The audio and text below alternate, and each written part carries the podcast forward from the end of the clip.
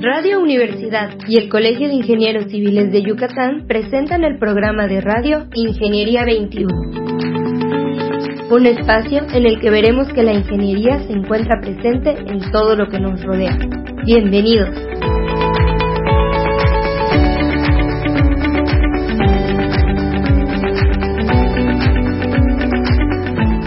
Buenos días, estimados radioescuchas. Bienvenidos al programa Ingeniería 21. El día de hoy está con nosotros nuestro amigo, colega y compañero, el ingeniero Luis Novelo. ¿Cómo estás, Luis? Muy bien, muchas gracias. Aquí contento de venir a compartir con ustedes algunas ideas y reflexiones.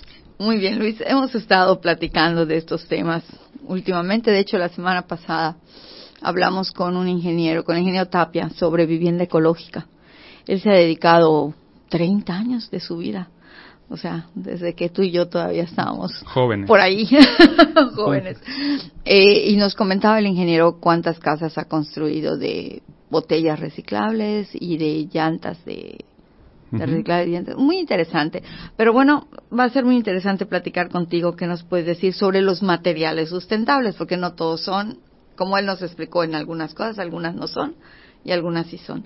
Y si quieres empezamos por eso, por decirnos qué es un material sustentable. Pues bueno, creo que hay muchos mitos y falsas creencias ¿no? sobre, sobre lo que puede ser o no puede ser un material sustentable.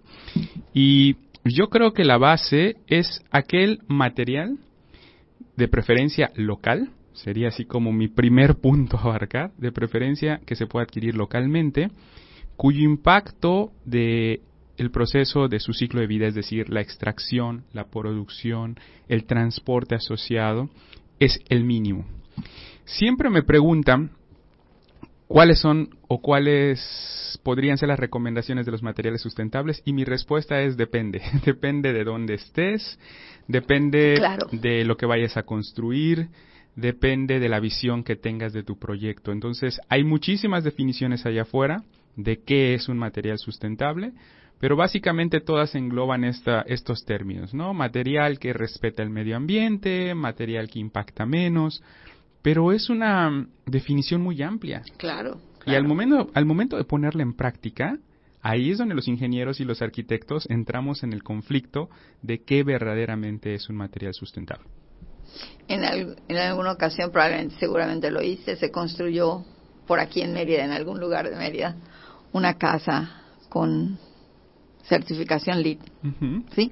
Que digo, la certificación LEED bien llevada tiene sus, sus este, beneficios. Sus beneficios, exactamente. Y, bueno, de alguna manera eh, aporta al medio ambiente, no mitiga, mitiga.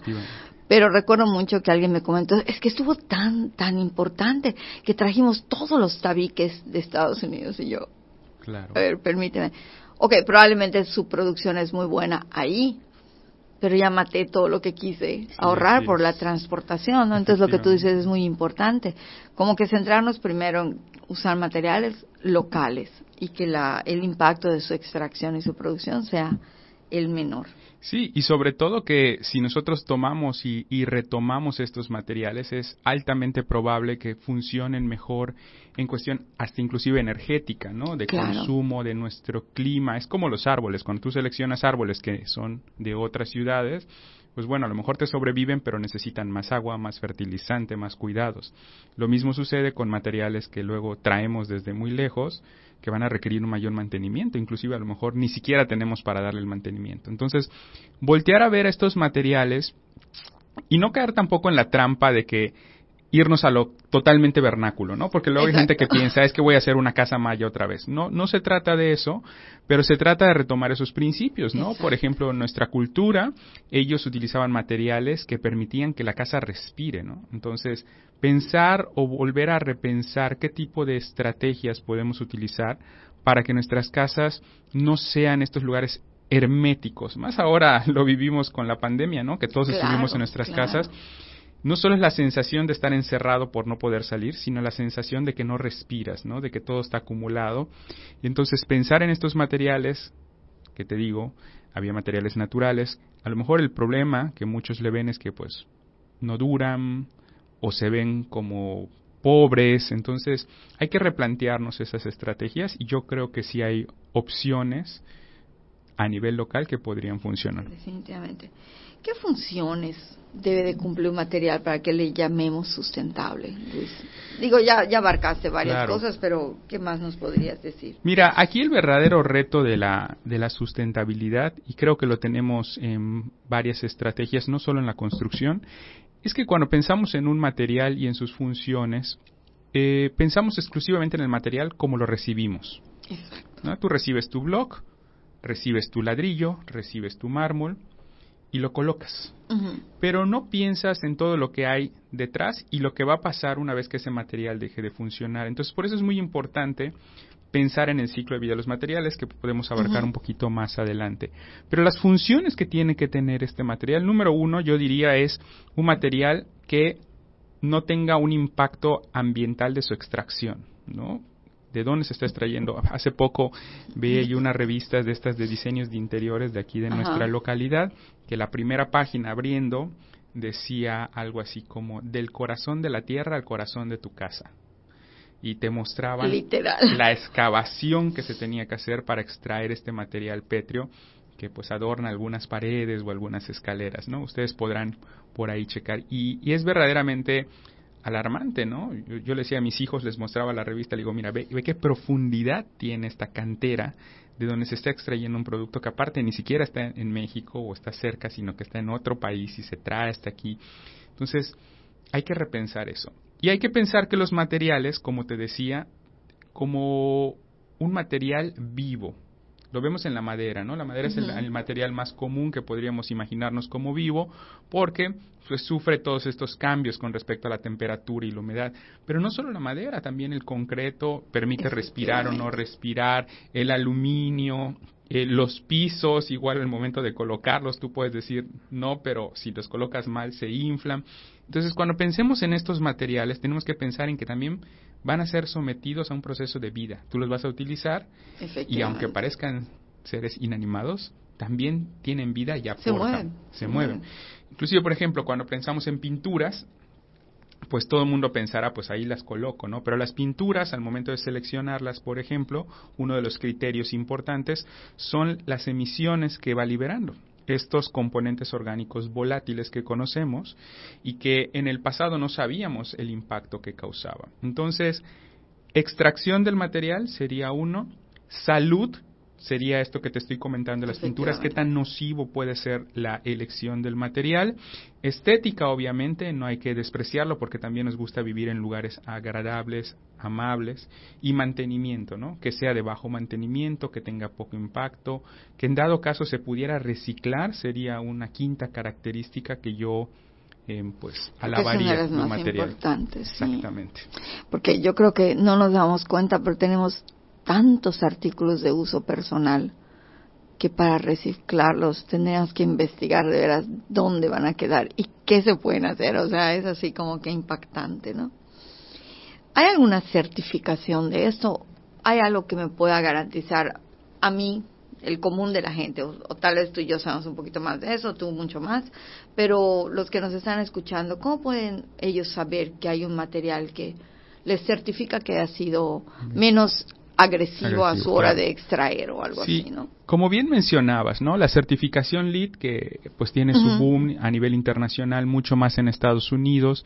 Aquí en México hemos tenido algunos primeros acercamientos, tú lo dices, la casa, el nuevo centro de convenciones que tenemos aquí cerca, el nuevo hotel que está aquí en, la Avenida Colón igual, tienen ya la certificación LEED, algunas oficinas en Plaza Harbor igual. Tenemos cuatro o cinco proyectos que han obtenido esta certificación en sus diferentes categorías. Y uno de los criterios de esta certificación, además de un lugar ubicado estratégicamente, de reducción de consumo de energía, en otro que es salud al interior e innovación, uno de los criterios principales precisamente es materiales y recursos.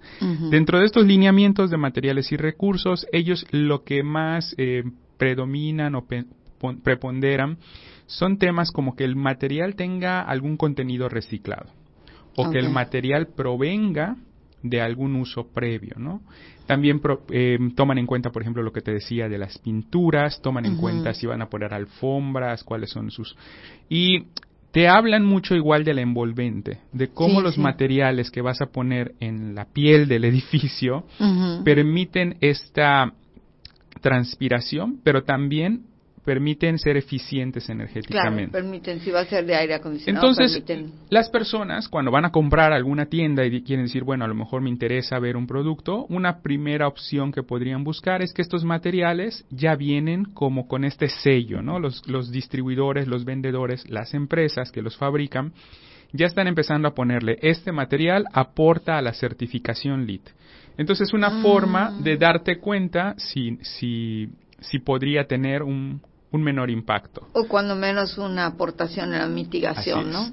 Hace poco em, estuvimos dando un curso en Bolivia a distancia precisamente sobre materiales y fue muy interesante y muy enriquecedor porque pues no es lo mismo los materiales de México a los materiales de, de, esta región de Bolivia. Entonces yo les decía a los estudiantes, les voy a compartir una serie de criterios, ¿no? Y platicábamos de esto, de reciclaje, eficiencia energética y demás, para que ustedes en su país puedan identificar cuáles materiales que tienen cubrirían ciertos criterios.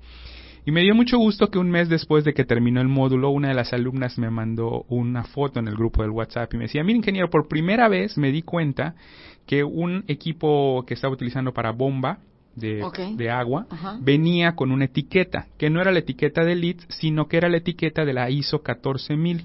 La ISO 14000 está enfocada igual en temas de ciclo de vida, de estrategias ambientales, materiales más ecológicos, y entonces ella me dijo, nunca me había dado cuenta y me alegra que sí hay materiales. Entonces, la gente puede empezar a ver este tipo de, detalles, ¿no? Pero más que nada, todavía nos falta recorrer un gran camino. Definitivamente. Porque los eh, distribuidores, los fabricantes, todavía no tienen en la mira o esta sensibilidad de poner sus datos. Para poder tomar una mejor decisión como arquitectos, como ingenieros, como público en general, necesitamos información. Entonces, esto es como lo vemos en los nuevos productos que tú vas ahora a comprar al súper y ves todos con estos rombitos negros o estas etiquetas negras, ¿no? Exceso de calorías, exceso de carbohidratos, exceso de sodio, ¿no? Nos falta a nosotros trabajar en la industria para que haya un etiquetado y para que haya más información, de manera que cuando tú compres tomes una decisión más inteligente. A mí me gustaría que algún día cuando tú vayas a comprar tu muro te diga, bueno, este muro tiene tanto de materiales vírgenes, tiene una huella de carbono de tanto porque se fabricó en tal zona, tiene una capacidad de resistencia térmica de tanto y no lo tenemos. No, no lo tenemos definitivamente. No lo tenemos y eso hace eh, pues que sea como a criterio. Y entonces yo les digo a las personas, si tú le preguntas a mi mamá si soy guapo, pues te va a decir que soy el hombre más guapo del mundo porque es mi mamá. Entonces lo mismo pasa con los que fabrican sus materiales, ¿no? Dicen que sus materiales son los más ecológicos, los más sustentables, porque eso tienen que decir. Necesitamos estos datos, necesitamos estos ejercicios, estas pruebas que validen que lo que ellos están diciendo es correcto. Yo creo que nos queda un largo camino por recorrer, pero es exactamente lo que les pasó a los que empezaron con sus normas, ¿no? Por ejemplo, ahorita yo dando instalaciones eléctricas les decía a los alumnos, vean sus etiquetas, vean que cumpla la ANSE, que cumpla la, la NOM.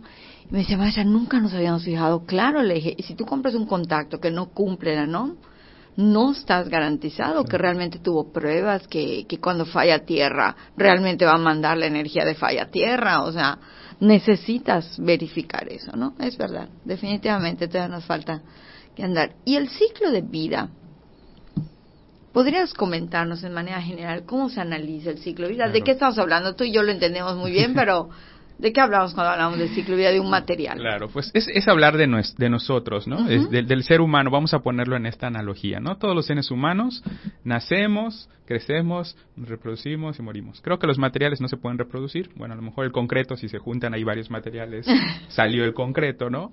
Pero mueres al final, ¿no? E, eso, eso mismo extrapolado a materiales. Como te decía, tú vas y compras un blog y tienes el blog y lo utilizas, pero no sabes de dónde vino, cómo se extrajo, qué materiales, cuánta energía utilizó.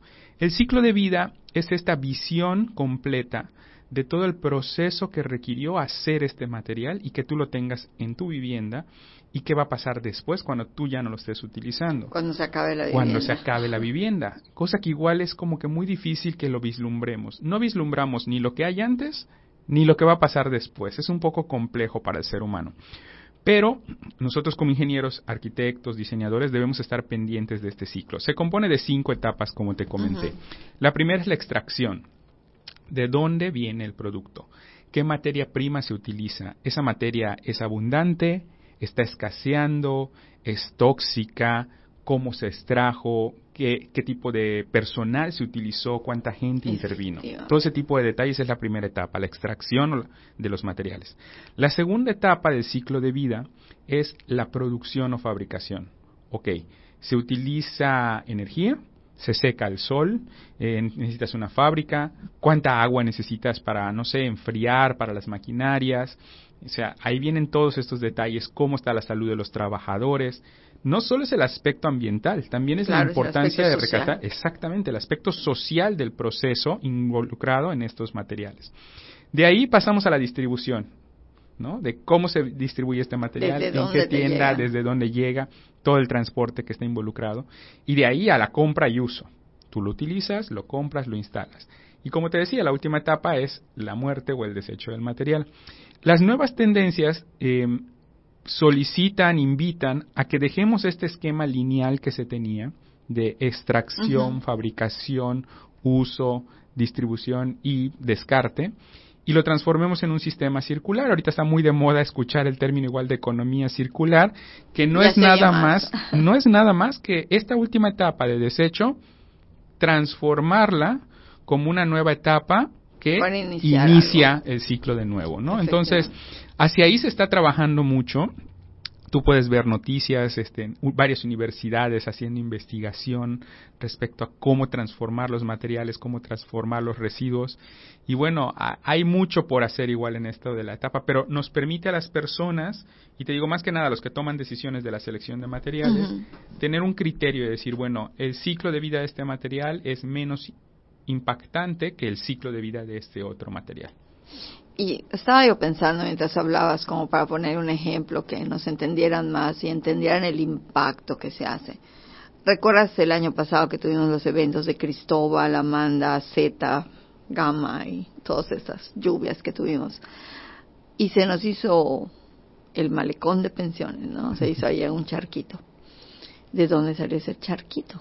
Pues salió de una extracción de materiales eso, de ahí probablemente está en los bloques de mi casa, probablemente está en los bloques de media ciudad. Entonces, ¿qué pasó con ese ciclo de vida? Se extrajo de un lugar donde pues existía mucha roca, definitivamente. Podemos verlo, o sea, actualmente puedes ver que ahí había roca, pero nunca se previó que la ciudad iba a crecer hacia esa área y que íbamos a tener que sacar esa, esa fábrica de ahí que bueno, no es culpa de la fábrica, es culpa del crecimiento, pero eso es un impacto. Por supuesto, por supuesto. Que se debió de prever, que se pudo pensar en, no sé, como el otro impacto es el, el acoparque.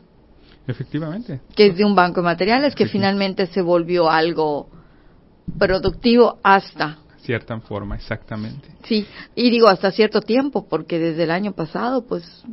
Inaccesible, ¿no? Inaccesible. Sí, definitivamente te digo, es, es, es cambiar nuestra visión. Mucho se tiene la visión de corto plazo, ¿no? De en dos, tres años, cuatro años, este negocio, esta extracción y demás.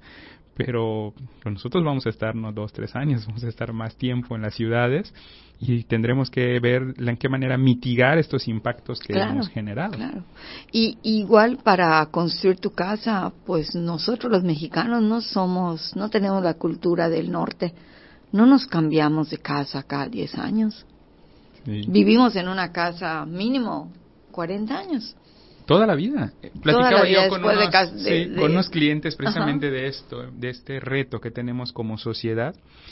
Eh, es muy difícil que nosotros tengamos esta concepción de que los edificios tienen un tiempo de función, ¿no? Que cuando tú te casas necesitas un tipo de vivienda, cuando tienes hijos necesitas otro tipo de vivienda, cuando los hijos se van necesitas otro tipo de vivienda y cuando envejeces necesitas otro. Pero pues las, las condiciones económicas, el entorno que tenemos, tampoco permite que la gente pueda ir cambiando o, moviéndose de vivienda, ¿no? Es, es bastante complejo. Pero en la medida que podamos ir transitando igual a, ese, a esos procesos, a que la gente diga, bueno, las viviendas son un patrimonio, pero no son el patrimonio de mi vida. Mucha gente compra una casa y dice, es mi patrimonio, el de mis hijos, el de mis nietos. O sea, hay esta creencia de que donde te compras tu casa y vas prácticamente a morir, ¿no? Entonces, no tienes esta visión de decir, bueno, puedo cambiar de lugar y que la ciudad sea más dinámica y que los espacios puedan ser diseñados de manera mucho más eficiente. Ojalá vayamos hacia allá. sí, definitivamente, definitivamente. También es bonito el, el, el hecho de, de la casa de la familia, ¿no? Pero igual podría ser con otra visión. Construirla con la visión de que, ok, sí va a ser mi casa de familia, pero la voy a tener que construir con una visión más mixta no de una visión cuando tengo 30 años. Y luego no pienso que cuando tenga 65 ya no voy a poder subir, al techo, ¿no? O sea, hay muchas cosas. Y sí, la cultura del norte, la gente hace lo que tú dices. Se muda cuando es joven a un departamento, luego se casa y viven en, el mismo departamento unos años, tienen hijos y se pasan a una casa mayor y tan pronto se van sus hijos, venden esa casa y se pasan a una casa más cómoda. Y cuando ya son grandes, venden esa casa y se van a a una comunidad, ¿no? O sea, es, son muchos, totalmente diferente. Son muchos elementos los que entran, te digo. Y, por ejemplo, ahora que si quieres tú diseñar tu casa y decir, bueno, ¿y qué materiales selecciono? Pues échate un clavado con tu arquitecto y con tu ingeniero, ¿no? Y dile, a ver, a mí me gustaría una casa que en la medida de lo posible tenga el menor impacto. Eh, platicaba yo con, con una clienta que me decía, es que yo quiero poner mármol decía, es que el impacto del mármol es altísimo, altísimo. Dice, bueno, pero es que en mi casa anterior tengo mármol. Ah, bueno, entonces, si vas a reutilizarlo, ya le bajamos la huella ambiental al material. Eso sí podríamos hacerlo. Entonces es pensar en estrategias. Tampoco se trata de sacrificar por completo el diseño. como te digo, pensar que vas a construir una cueva y vas a vivir todo aislado. Es cuestión de utilizar la inteligencia y de, y de ser razonables con lo que el cliente quiere lo que tú puedes ofrecerle como consultor y lo que va a reducir el impacto a nivel medioambiental. Sí, y finalmente también pensar en nuestro clima. ¿Cuánta gente tenemos viniendo de fuera que está tratando de construir casas, de construir departamentos, o vivir de la manera que vivía en un clima frío? Ok, aquí te puedes encerrar, puedes estar toda la vida con tu aire acondicionado, te vas a sentir muy bien, pero cuéntamelo después de la, del tiempo. De lluvias, cómo vas a tener moho por todos lados porque nunca abriste tus ventanas. O sea, no, no podemos vivir encerrados en Mérida. Necesitamos circulación de aire, claro, sí, sí, sí. Definitivamente igual escuchaba yo hace poco a, un grupo de diseñadores y arquitectos que decían esto, la importancia de tener y de rescatar la arquitectura bioclimática en el diseño, porque no se tiene, se enseña en las escuelas, lo ven, pero a la hora de construir gana a veces mucho más el ego de la revista, de la foto bonita, de la imagen para el concurso y no el uso que va a tener el edificio. Pero también creo que hay una nueva generación de arquitectos, de ingenieros que vienen con un chip diferente y que están buscando utilizar este nuevo tipo de materiales, pensar en los asoleamientos, pensar en los vientos, en conservar la naturaleza que hay en los terrenos o en, los, en las áreas donde van a construir. Entonces por ahí se ve un, un, lado muy positivo, un cambio, una actitud de que dices, bueno, hay esperanza en el futuro, de que lo que estamos viendo que se ha hecho por muchos años ya está siendo cuestionado por las nuevas generaciones y ellos están buscando otro tipo de opciones. Claro, porque regrésate a como vivían nuestros abuelos, vivían con árboles, vivían con pasto, vivían con plantas alrededor y no tenían tanto calor como tenemos nosotros, ¿no? Me decía una, una clienta, ¿cómo le hago para seleccionar el mejor muro para que mi casa quede aislada? Le dije, es que te voy a decir el gran secreto. No necesitas el mejor muro, lo que necesitas es los mejores árboles. Entonces platicamos, ¿no? Decir, en lugar de ponerle un muro de tecnológico que como tú dices viene a lo mejor de lejos, que tiene unicel dentro, que el unicel tampoco es como que muy amable con el medio ambiente, vamos a ponerle un muro de block de 15 de la región, pero vamos a corrernos una distancia y vamos a poner una hilera de árboles. Yo te aseguro que el microclima que van a generar los árboles va a ser muy superior al mejor bloque térmico que quieras encontrar en el mercado, que te sale tres o cuatro veces su precio. Y estás aportando a la ciudad, te estás permitiendo zonas de permeabilidad. Entonces, este digo esto, utilizar la inteligencia y no se trata tanto de conseguir el material más caro o el material tecnológicamente más desarrollado, sino buscar qué nos funciona en nuestra zona. Y ahí está el verdadero reto de todos nosotros. Definitivo, definitivo, Luis. Y nada más para cerrar lo de materiales, Luis, ¿hay algunos materiales ya certificados en México? Sí, tenemos varios eh, que te digo, pueden ustedes encontrar si se acercan em, a las tiendas de distribución de materiales podrán ya encontrar estos. Sobre todo, te digo, la certificación LEED, e, inclusive si tú entras a los buscadores, no, la tienda en línea, no voy a decir el nombre, ¿no? Pero tú entras a una gran tienda de materiales de aquí de Mérida y escribes LEED, L-E-E-D, que es el nombre de la certificación, y hay un filtro que te dice materiales certificados. Entonces tú ya puedes ver las lámparas, los mingitorios, las tuberías, las mezcladoras del baño, las luces que cumplen con la certificación. Entonces ya algunas empresas, te digo, ya han empezado a manejarlas. Y si bien son importantes las etiquetas, como te decía, no solo creen o se queden con esa idea. Piensen, busquen, asesórense. A veces lo que pasa es que la gente tiene miedo de, de, de preguntar o de buscar y también somos pocas las personas que nos interesamos en este tema, ¿no?